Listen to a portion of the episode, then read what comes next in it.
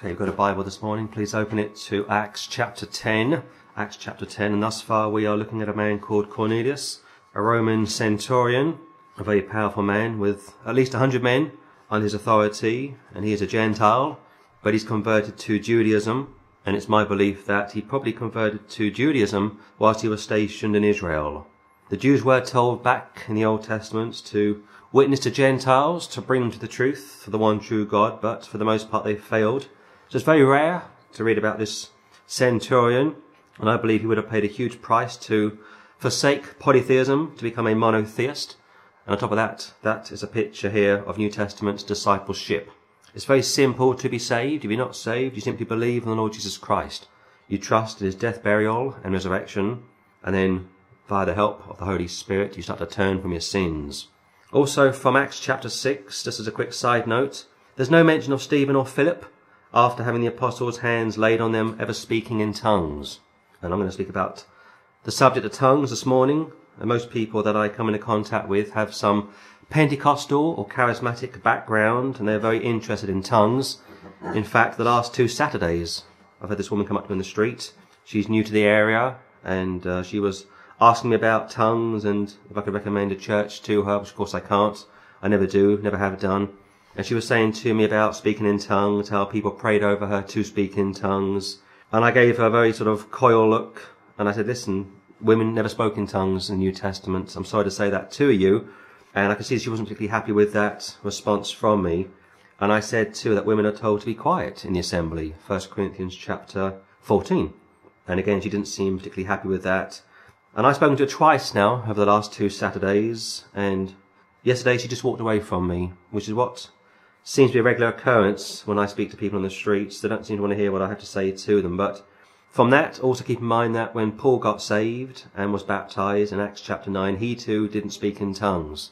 Also, so far, as we go through Acts chapter 10, we haven't found a clear picture of a blood atonement plan of salvation.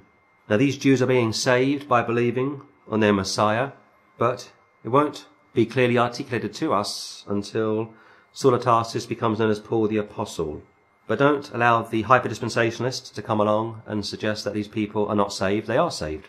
They're saved in a very similar way as to how the Old Testament saints were saved.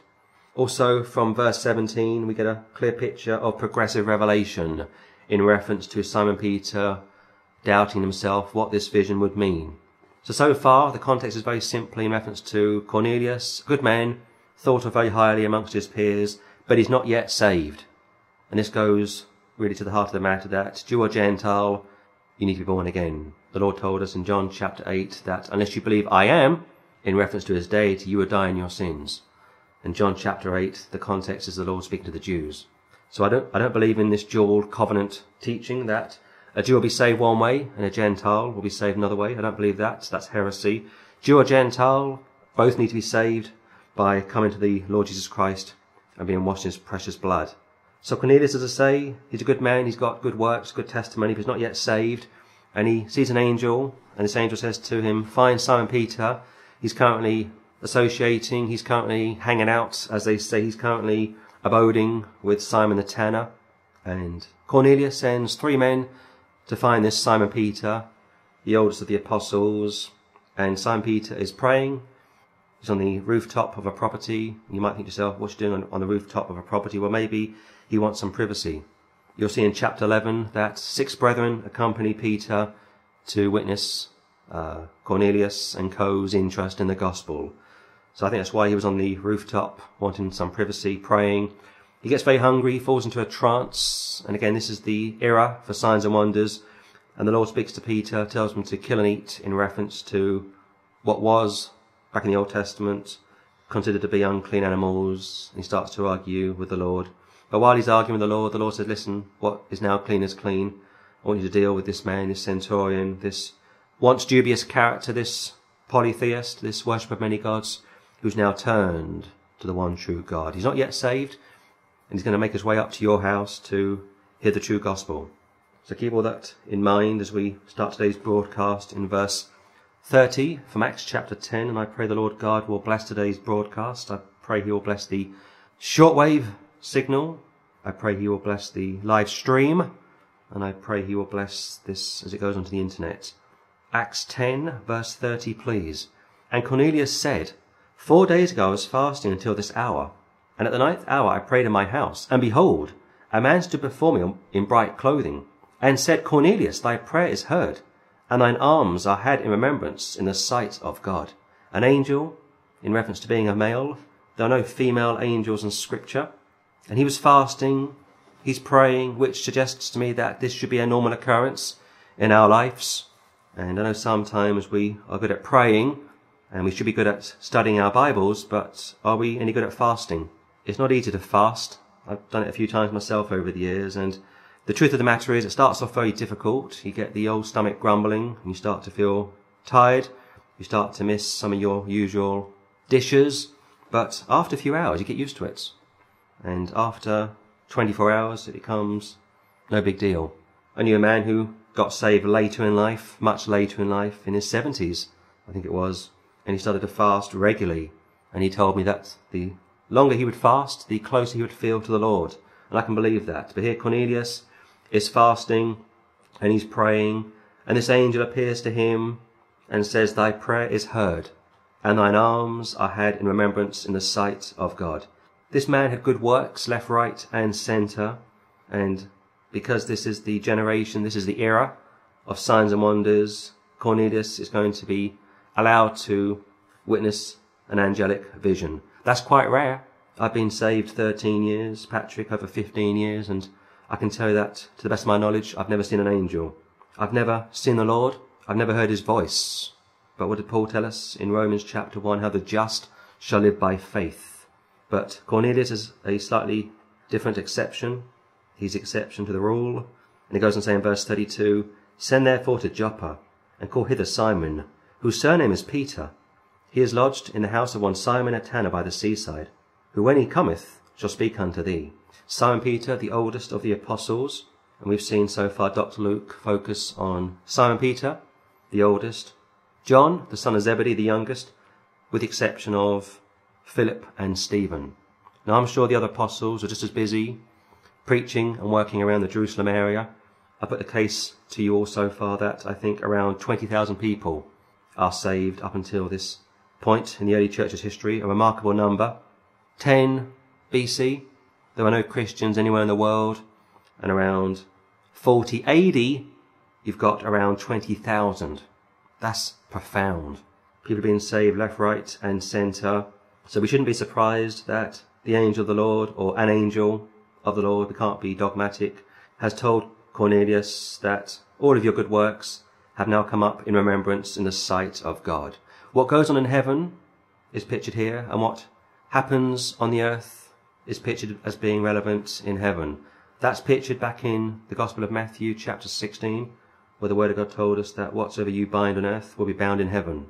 And that's a very deep subject, and when I get to my study throughout the book of Revelation, I'm going to try and expound that.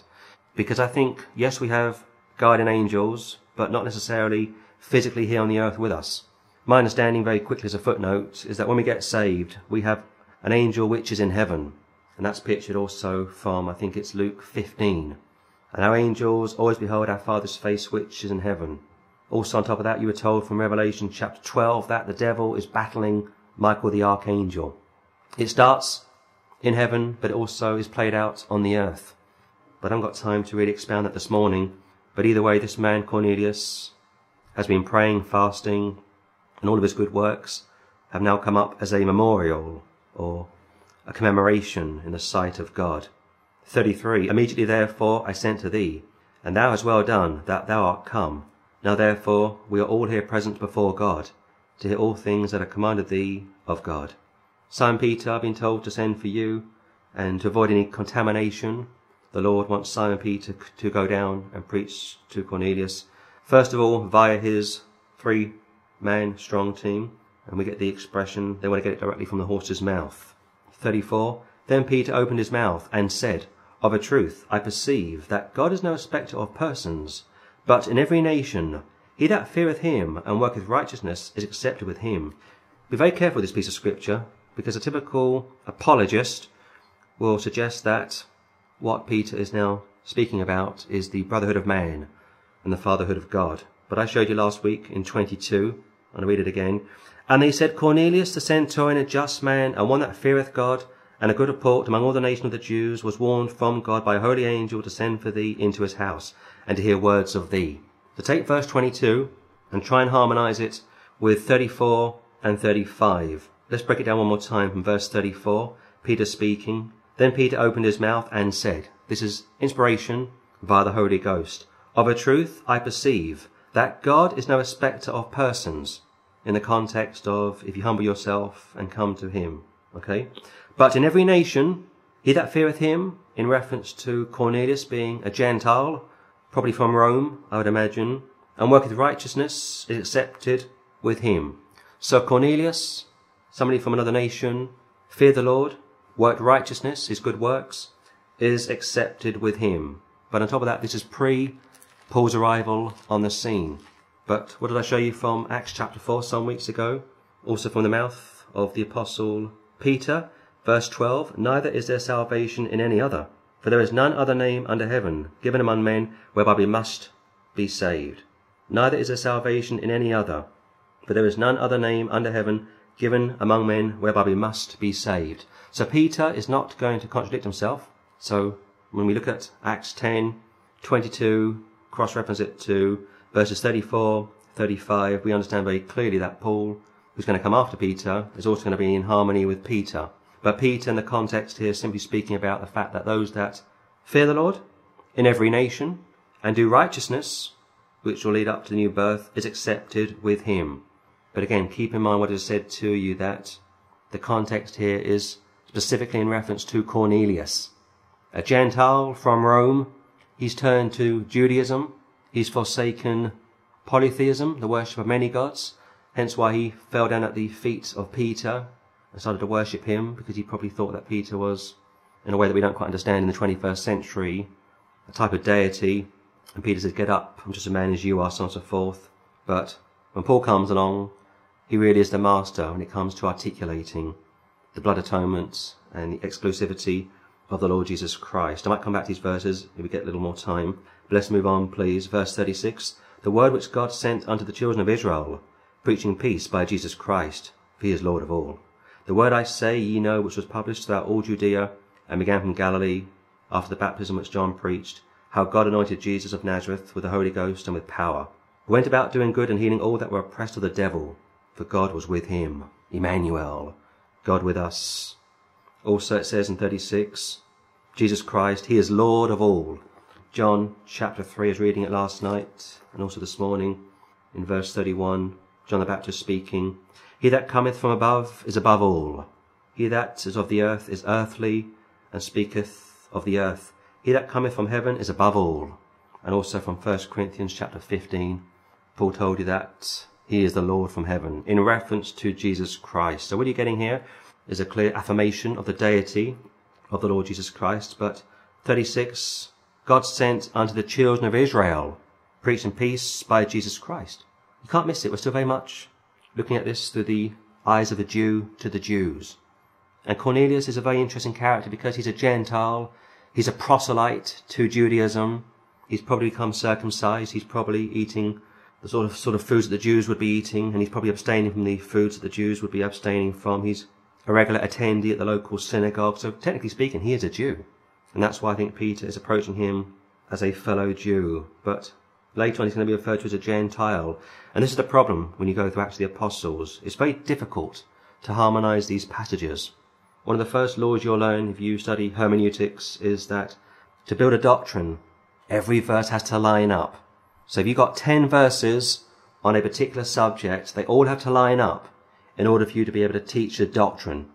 Now you can lose one verse and have nine clear verses. You can lose two verses and have eight clear verses. You might be able to lose three verses and have seven clear verses. But if you lose four verses or five verses, in other words, if you have 50-50, if half suggests a particular doctrine and half doesn't suggest a particular doctrine, you have to forsake it.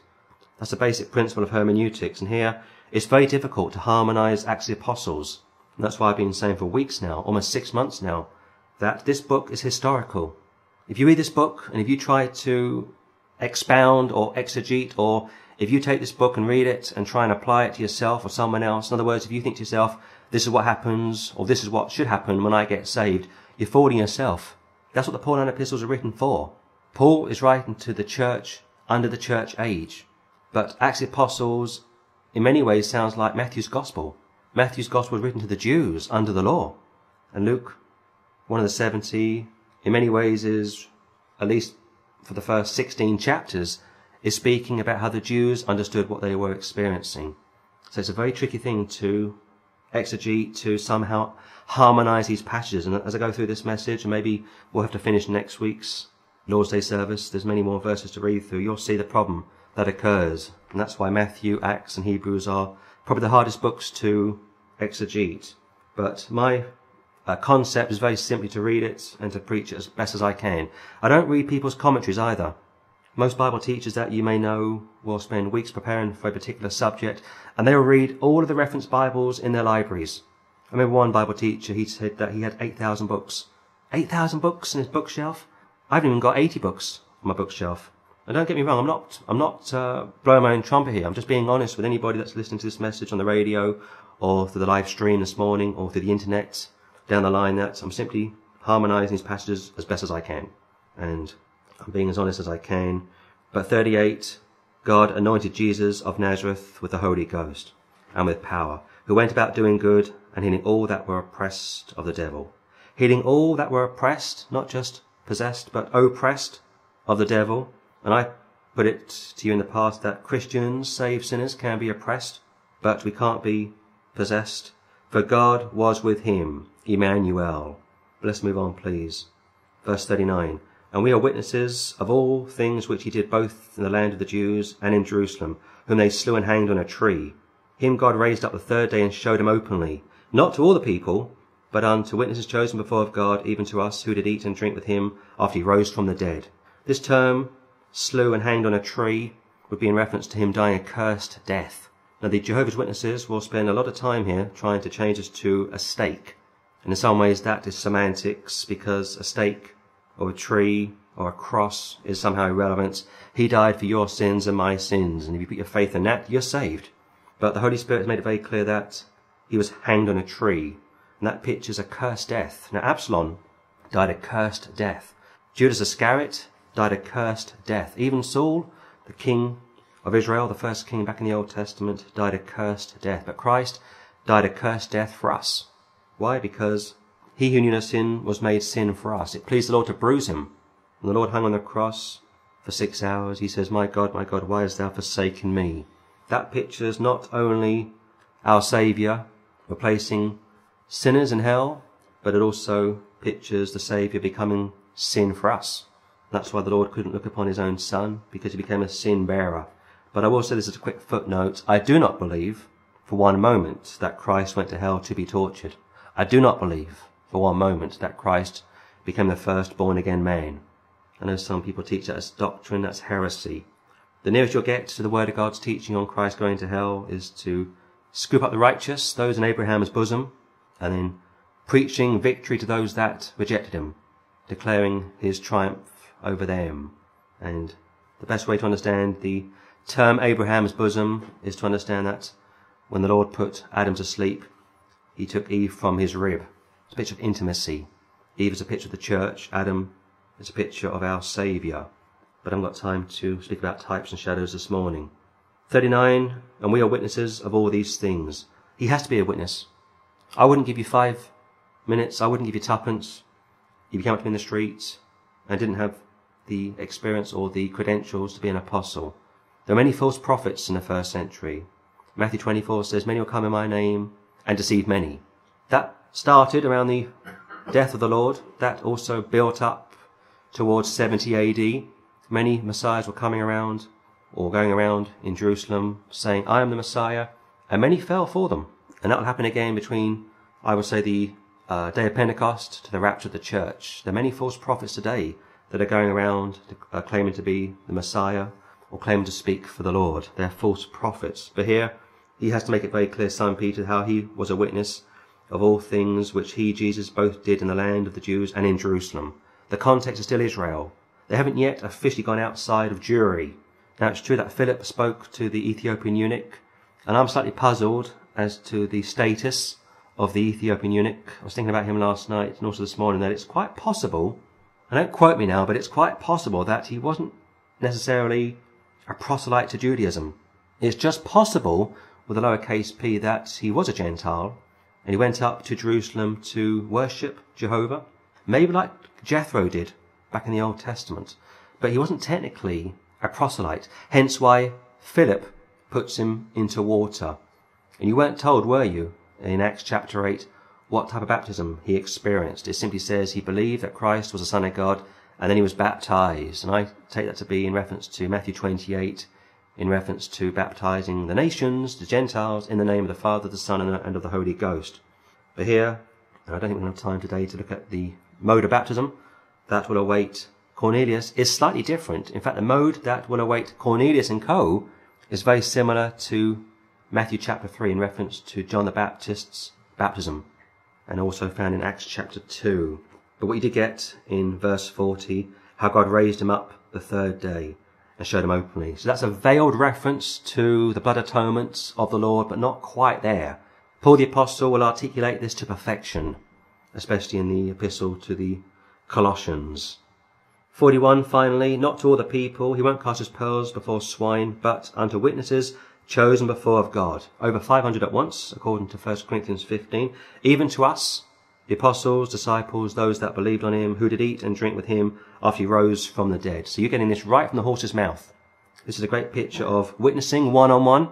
And I believe very clearly that those of us which are born again should continue to be witnessing to unsaved people. The Great Commission didn't end with the apostles, as I've heard some people put.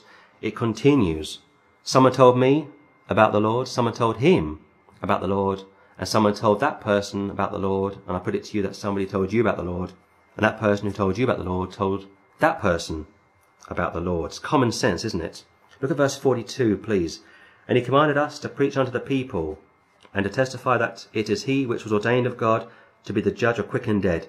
He commanded us to speak or preach unto the people in reference to the Jews, and to testify that it is he which was ordained, chosen, Messiah. The term Messiah means the anointed one, the chosen one, of God to be the judge of quick and dead. John chapter 5, we are told that in the last day, Christ is going to judge everyone. So that really needs to be underscored if you don't quite get that. That when you die, God the Son is going to judge you. The quick and the dead, those that are dead be resurrected, and those that are alive, John chapter 11, and never die, will still be judged at the judgment seat of Christ. And I'll close today's broadcast in verse 43, please. To him give all the prophets witness, that through his name, whosoever believeth in him shall receive remission of sins. To him, Christ, give all the prophets witness. Old Testament, 65 prophecies, I believe, off the top of my head, that through his name, Jesus in English, Yeshua in Hebrew, whosoever believeth in him, the just shall live by faith, shall receive, present tense, remission of sins. Now you can get saved by believing on that. The eunuch got saved by believing that Christ is the Son of God. And yet, technically speaking, 1 Corinthians 15, for the Gentile under the church age, would be the correct mode to use to articulate how a sinner gets saved. All the prophets wrote about the Lord Jesus Christ. The kings are types of the Lord during the second advent, whereas the prophets are types of the, of the Messiah during the first advent. So the kings picture his reign on the earth for a thousand years. David's kingdom was pretty broad, but Solomon's was even more broader, whereas the prophets picture his first advent, the suffering Saviour, the son of Joseph.